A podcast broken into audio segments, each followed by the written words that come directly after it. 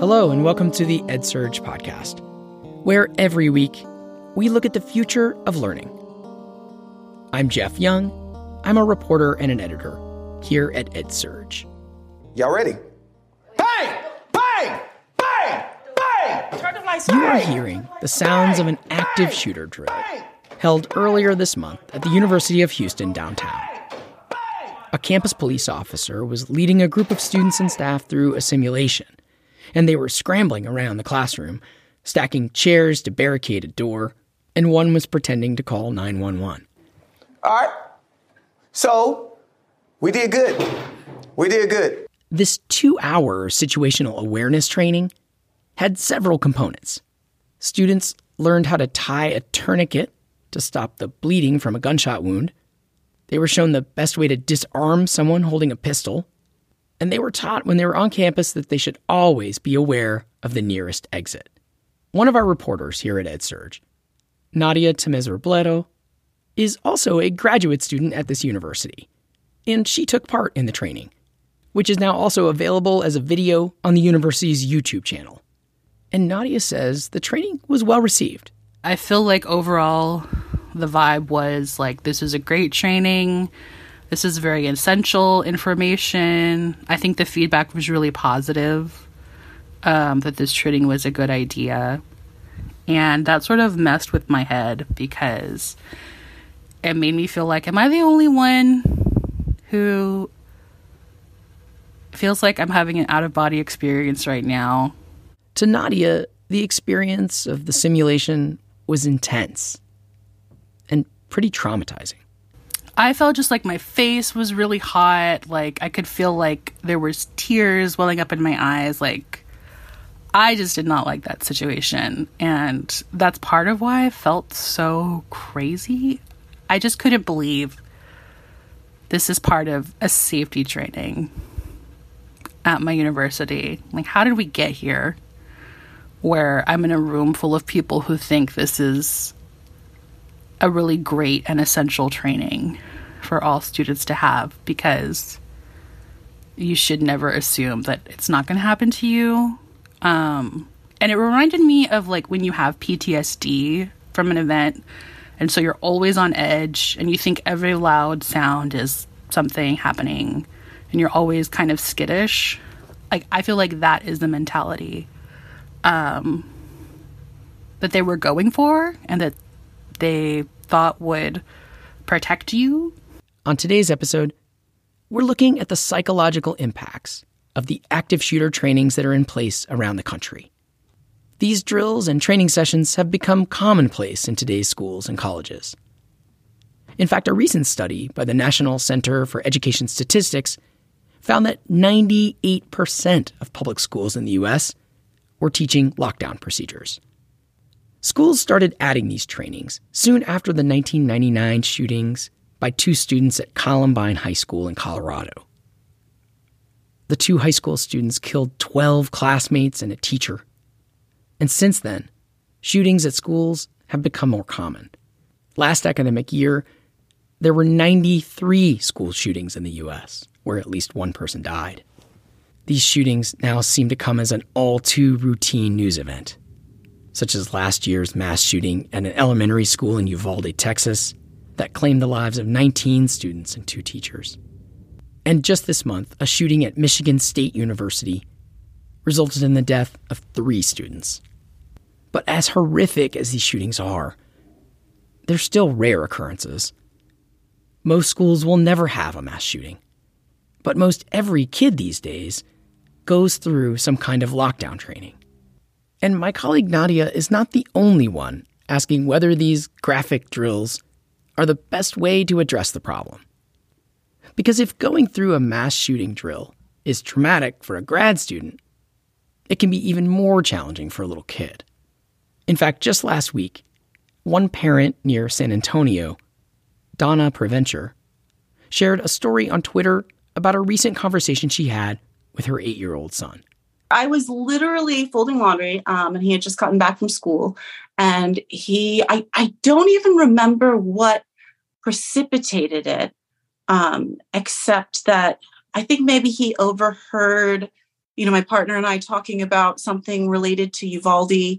Um, and uh, and he said, "Mom, do you remember when the shooter came to my school like he came to Uvalde?" And I, you know, it was one of those moments where you were like, "I'm sorry, what?" Where you know, there's sort of a fade to black moment. Um, and I set down my laundry and I said, "What? What are you talking about?" Um, uh, for reference, he's eight and he's in second grade. Um, and he said, well, there was a day at school last fall um, where everybody told us, you know, that we had to to curl up in a ball on the classroom floor, and that you know there was there was someone in the building, um, and he he was going to hurt us, and we had to be very quiet, um, or you know, else we were all in danger. And and it took me a second because I was like, clearly there was not a school shooting down the street. You know, I live about seventy miles from Uvalde. Um, there had not been a school shooting at his school. I had no idea at first what he was talking about. What her son was remembering was a drill at the school. But he ended up taking the simulation more literally than intended. And it had a lasting impact. I, I will preface this with my son is neurodivergent.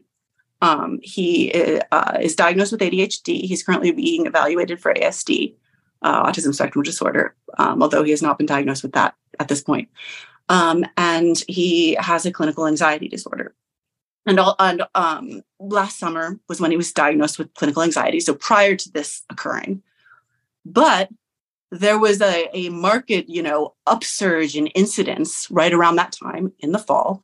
Um, you know, so despite his, you know, pre-existing concerns, like clearly something really triggered him, and he was suddenly having, you know, uh, exponentially higher rates of night terrors, waking up in the middle of the night, bedwetting incidents, um, I'm I'm haunted by all these conversations we had where he would tell me that he thought there was someone in his room, right? Someone was looking in the window at him, someone was going to get him. And I said, honey, you're on a second floor. You know, his parents were so preconditioned to say, there are no monsters, they're not real, you know, but but in this particular case, he what he was afraid of and what I didn't know was the very real monsters that walk among us. Um, and and looking back now and not having known that this was part of what he was experiencing the last five months. Um, he's been in, you know, he's been in therapy, thank, thankfully, for many months already. Um, but yeah. not having had this very key component to, to an incident that might have dramatically exacerbated, you know, his challenges was was really um, it was really difficult to contend with. You know, it was it was difficult to wrap my mind around um, when this came up. Some recent research shows that Donna's son is not alone. A study published in the journal Nature in 2021 analyzed millions of social media posts by students before and after active shooter drills and found that anxiety, stress, and depression increased by 39 to 42% following the drills. The study did find some benefits of the drills as well, with a significant boost in feelings of solidarity with classmates and of civic engagement. When Donna shared her story on Twitter, it went viral with nearly 2 million views. I I think I was really taken by surprise primarily by the number of people who commented with similar experiences.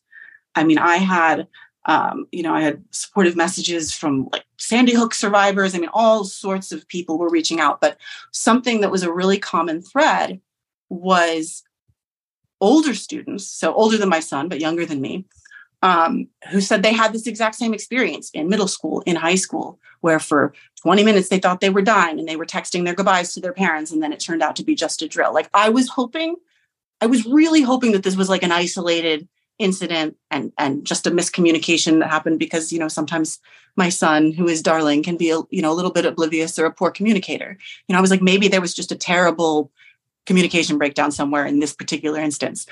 But I just, I saw comment after comment saying, no, I've been through that. I've lived through that. And I was safe and it was a drill, but I didn't know that. And it was devastating. Um, and, and hearing, you know, older kids kind of looking back on it, having happened 10, 15 years ago was, it, it was really a lot. It was really intense to, to sort of sit with. She has since called the school and asked them to let her know if they ever do another drill so she can keep her son home that day. And that is something more parents are asking for as well. In Maryland, for instance, a group of lawmakers recently proposed a bill that would require school systems to tell teachers and parents ahead of time for any active shooter drill. It was proposed by a legislator who's a former teacher, who points out that when schools have things like fire drills, they don't pretend there's really a fire. But with active shooter drills, he says, students are often asked to pretend a shooter is in the building. Opponents of this bill, though, say it is important for all students today to go through such simulations so they'll know how to best respond if a shooter does come to a school. To try to zoom out and get a broader view of this issue, I reached out to a professor who has done a meta analysis of strategies aimed at preventing school shootings. He's William Jeynes, and he's a professor of education at California State University, Long Beach. He's also author of the book, Reducing School Shootings. I first asked him how he got interested in the issue, and I was surprised by the answer. Well, of course, it's an important issue, but I think what really caused me to write the book, and don't ask me to explain why, but over the years, I have had approximately 18 of my students from all throughout the country who were victimized by school shootings, meaning they were right there and uh, they were almost injured, injured, should have been dead, this sort of a thing. And all throughout the country, Columbine, of course, is one of the most infamous school shootings, and she shared in class probably the most uh, of her experiences, and uh, also West Paducah, Kentucky. Uh, many of them, uh, Sandy Hook. I, I, the list goes on. Now, naturally, as one would expect, since I'm out here in California, uh, I get a disproportionate number who have been in the California uh, shootings. and also, even though it was not a school shooting, I also had a few students who were up at the event in Las Vegas uh, when that when that shooting occurred.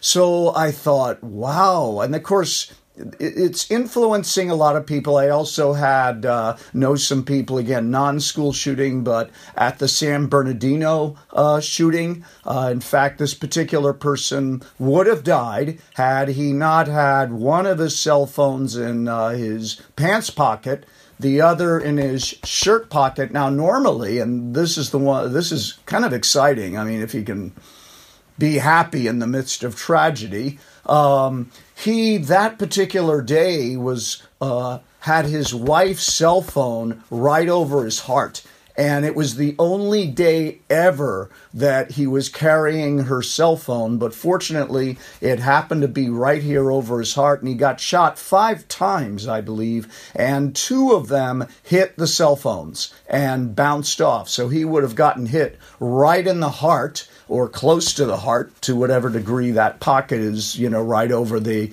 aorta or, you know, uh, heart or what have you. And um, so, yeah, I had all these people. Uh, who had been in shootings, uh, 16 to 18 in school shootings, and then these other people as well. And I thought, wow, I've got to address this topic. And particularly uh, influential on me was the student who got up in my class. We got to the topic of school shootings, which we deal with every semester in my classes. And she said, I should have died at Columbine. I was one of the primary targets. I was in the room where basically almost everyone died, and I managed to crawl out from under a table and go out the door when the shooters weren't looking. And that's the only reason I'm alive today. And would you give me 10 minutes to share before the class my experiences? And of course, that's a once in a lifetime opportunity. So uh, I said, go for it. And uh, it was pretty amazing what she shared. It really altered my view about school shootings. And I think that was the genesis of it all, especially that particular testimony. Yeah. Wow. No, that's really it's uh, it's you know it's so sad to hear that this was uh, so many students impacted that you have come across as students of yours. Um, what can you say just really quickly about that student's testimony? What surprised you? What was it that that was obviously, you know, kind of that moved you in a certain way or made you realize there's some information gap you could help fill? Well, first of all, was the way she started her testimony. She shared, if you remember just one thing of what I share today, please remember this. The school shooters were not the bullied, they were the bullies. And she said the media has it wrong, and that tends to be true across almost all the school shootings. That was one thing. And then she shared how she came to be one of the targets and even how it was handled by uh, the Littleton, Colorado community. What happened is uh, they were in a classroom, a high school classroom, and the teacher was teaching social studies and it was a quiz, a, a, verbal quiz, if you will, on the capitals of the states, so the state capitals. And uh, various students were being asked, What's the capital of this state? What's the capital of that state? And often, what we don't realize here I am in California, and then I'll use the Eastern time zone example. Um, the capital of California is, of course, Sacramento, but once you get east of the Mississippi, a lot of students don't know that. They think it's Los Angeles or San Francisco. And same thing with New York. Once you get west of the Mississippi, a lot of people think, well, the capital of New York is New York City. Okay. And of course, it's Albany. So it was that type of thing. And I believe he, the school shooter, future school shooter, was being asked by the teacher, What is the capital of New York? And he got it wrong. And uh, then my future student raised her hand and she got it right. Okay, she said Albany. And the future school shooter came up to her and said, after class, and said, You embarrass me in front of the entire class. I just want you to know this is going to cost you your life. I'm not going to tell you when, I'm not going to tell you where, but guaranteed at some point in the next two years, I'm going to kill you. And he repeated that threat, this is going by her testimony, between 200 to 250 times over the next year and a half. And of course, that culminated with Columbine. And she went to tell the principal, and again, according to her testimony, the principal replied, Ah, don't worry about it. Boys will be boys. And that was just kind of the attitude of Littleton, Colorado. They just weren't used to crime they didn't take these things seriously. And there's even, this was not part of her testimony, but it is part of the historical timeline uh, that uh, one of the shooters tried to run over a girlfriend he had recently broken up with, along with her new boyfriend. And by the way, statistics indicate that the most common, uh, the most common similarity or factor that the school shooters have in common is a recent breakup with a significant other, something like 37%. Of course, that percent changes a little bit here and there as the shootings are added to, but more or less about 37%.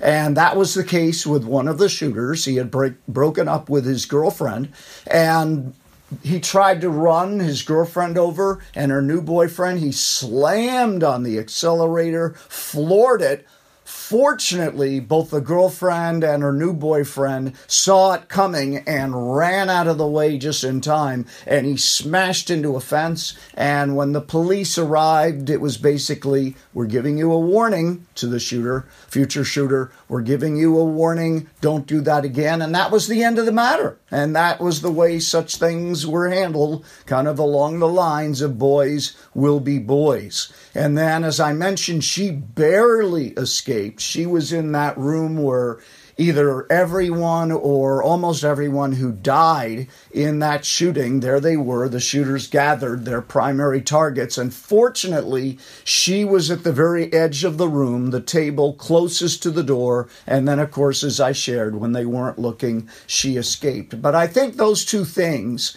that they're the bullies, number one. And number two, she just said uh, they held these grudges. And in her case, that grudge was over the fact that she got the answer right and the future shooter got it wrong. And of course, she wasn't trying to embarrass him, she was just answering the question.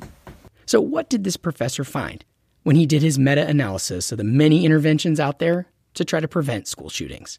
One uh, outcome of the meta analyses and other analyses that I do in my book is that I name about uh, eight factors or so, six primary ones especially, that could reduce school shootings. And what the analyses indicate is there isn't even one of them alone, and I emphasize the word alone, that will reduce school shootings at least significantly. However, if we have a comprehensive approach and do all of these things, then we can reduce school shootings. And it's quite possible, I, although I don't deal with drills that much, it's quite possible that drills can be one of them, and we don't know how many lives they've saved. I mean, you would think, along with fire drills, etc., earthquake drills, that they do uh, save some, but then there's a second question. And that is okay, they probably have and will save some lives, but at what cost? Because even more than, say, earthquake drills or, fr- or fire drills, they can be scary. What are, you mentioned this, you know, cluster of, of things that can be done to help reduce school shootings what is the what is the most impactful? You said there's no silver bullet. There's no one thing that's going to majorly, you know, that just going to do it all by itself. But what are some things besides active shooter drills or other kinds of drills that have been shown to work? Well, um, gun control to a certain extent, uh, character education, having more of an emphasis on uh, loving each other, forgiving one another. Um, I know that when I was in school, when character education was much more present than today, if two students had a fight, the teacher would intervene, and it might take 20 or 30 minutes to get the students to work through their dispute, forgive one another, shake hands, whatever. That that's rarely done today. Um, I think also we do need to visit this issue of uh, uh, kids having mental struggles, if you will. Mental illness uh, is real, and I think sometimes we are so afraid of being judgmental, we say nothing. And there's signs out there. I mean, for example, uh, a lot of times these shooters had a history, for example, of uh, killing animals. Okay, they might throw uh, uh, their rabbit or cat in uh, a dryer, and they enjoy hearing the, the screaming as the, the animal dies, and then they take out the corpse. And I'm sorry, that's not normal. And we're so afraid of the word normal and abnormal these days. And yes, we don't want to be a judgmental society, but on the other hand, we also want to save lives. And uh, in fact, one of the most extensive books on this issue was over the Virginia Tech shooting. That it seemed that the university was more concerned about uh, protecting the rights of someone who was dangerous versus the students whose lives were threatened. And so I think all these things regarding gun control, I also think we need what I would call intelligent gun control. And what I mean by that is in the larger population, gun control might work, probably does work, background checks and so forth. But guess what? We're dealing largely with students. Some of the shooters are adults, but most of them are 11 to 15, to 18 years of age. And uh, I think that we need to realize most of them don't have a background, or at least a recorded background, and we need to have a discussion as a society that, okay, are we going to record more of their background in these incidents? And it's a hard debate. I'm not saying how it should be resolved. Or do we need to come up with other strategies? Because guess what? Uh, these students obtain the guns. They're illegal to obtain in almost every state where they are, but they get them from parents, friends, what have you. They'll get them. And I do think, uh, getting back to the character education, that there is this four letter word that so many academics, for example, are afraid of. Uh, this four letter word is love. Okay. And we really need, I mean, if there's a, a child who's going through it, in fact, uh, statistics have indicated that over 95% of the worst shootings, not just school shootings, but shootings generally, this was uh, out of an article by CNN that said, out of, you know, out of uh, 20 some odd uh, of the worst shootings, guess what? And others did analyses, over 95% were from, the shooters were from either broken families or dysfunctional families. We need to look at that, okay? We need to realize that there's some children who are from difficult family situations. And guess what? You know, most children, I mean, I'm from a broken family, okay? Most children from those families are just fine, but if we know that there's been a recent trauma in the family of one type or another, we need to show love to that student and support to that student because that period shortly after the trauma may be critical in determining what road that student travels on in the future. And that's just part of love. We need to support one another and also uh, encourage and train our students to be loving to one another. As we talked, I learned that this professor has experienced an active shooter drill firsthand at his own university. And the first one that was done is uh, really scared a lot of people. And we actually didn't receive a warning. I mean, it was a police drill, okay? And we didn't receive any warning. Most of them we do, but we didn't receive warning. And all of a sudden, I heard these screams, and a lot of professors thought the police as they came and they kicked down the door and they aimed a gun at the professor. They thought, this is the shooter. I was hearing all these people scream, and I thought it was the shooter as well. And fortunately, I'm a very calm person. I believe in addressing people in the most calm ways, and then they won't be so upset. So, anyway, it came to my door, and the guy kicked open my door and was not dressed like a police officer. Again, these are uh, plainclothes people, and uh, I could see how people were screaming, but I just turned to the fellow and I said, uh, Can I help you? I can laugh now, but I think, whoa, I guess I was calm supernaturally or something like that. And then the fellow revealed that he was a police officer, but I thought he was the shooter. And so uh, a lot of people complained about that one, and our university has since changed their policy. Uh, but all that to say, you can see how people might become scared. Uh, they might experience some uh, psychological distress, and so we have to weigh, you know, the gains and the costs with some of the other uh, recommendations I have to reduce school shootings. There isn't so much of that, but I, I think we must not only attempt to do it effectively, but we have to take into consideration the gains and the costs um, do it the right way. And I'm hoping that over the years, to whatever extent, yeah, it's hard to argue totally against them in the same way that, okay, uh, fire drills, I guess, can be a little bit stressful um, depending. Um, and earthquake drills can be a little bit stressful, but wow, school shooting drills, they can be very stressful, especially because they receive so much publicity. And we really have to be determined to do it in a student sensitive way. For my colleague Nadia, she says she is still not sold on the mentality that was being taught at the training she attended. It's a mindset that she says she'd rather not have to adopt so after the day after the training, I went to a happy hour, um, and we were I was outside the Fine Art Museum. It was a very cold, breezy evening. Um, I was talking to a friend, and there was this really loud bang. And so, according to the training that I had the day before, what I should do is immediately like maybe run behind a pillar or something and assume that whatever that noise was was a shooter in order to save myself.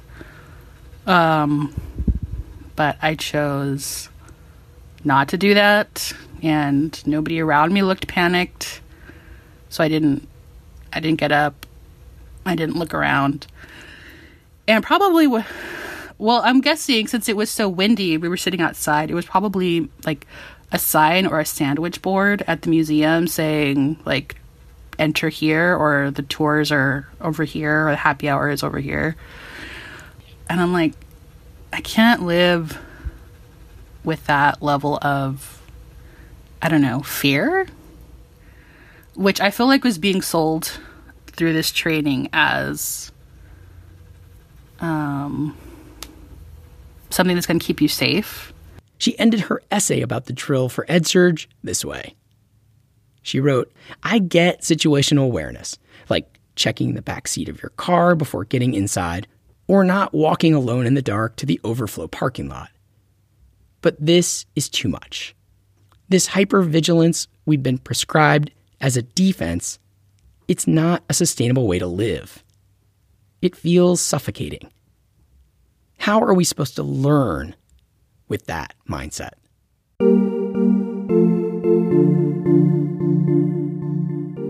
This has been the EdSurge podcast. Every week, we bring you stories like this one. If you like the show, please follow the EdSurge podcast wherever you listen and subscribe to the EdSurge podcast newsletter to go deeper into the topics we cover. Just go to edsurge.com and click on the word newsletter at the top right. And a program note we will be doing a live taping of the EdSurge podcast next week in Austin as a session of the South by Southwest EDU conference. If you're going to be there, please check the program to find out where we'll be and come join us. This episode was written and produced by me, Jeff Young. And you can find me on Twitter at jryoung or on the web at jeffyoung.net. Music this episode by Rowan Jane. And special thanks to Nadia Tamez Robledo for highlighting this issue and sharing her story. We'll be back next week with more on the future of learning. Thanks for listening.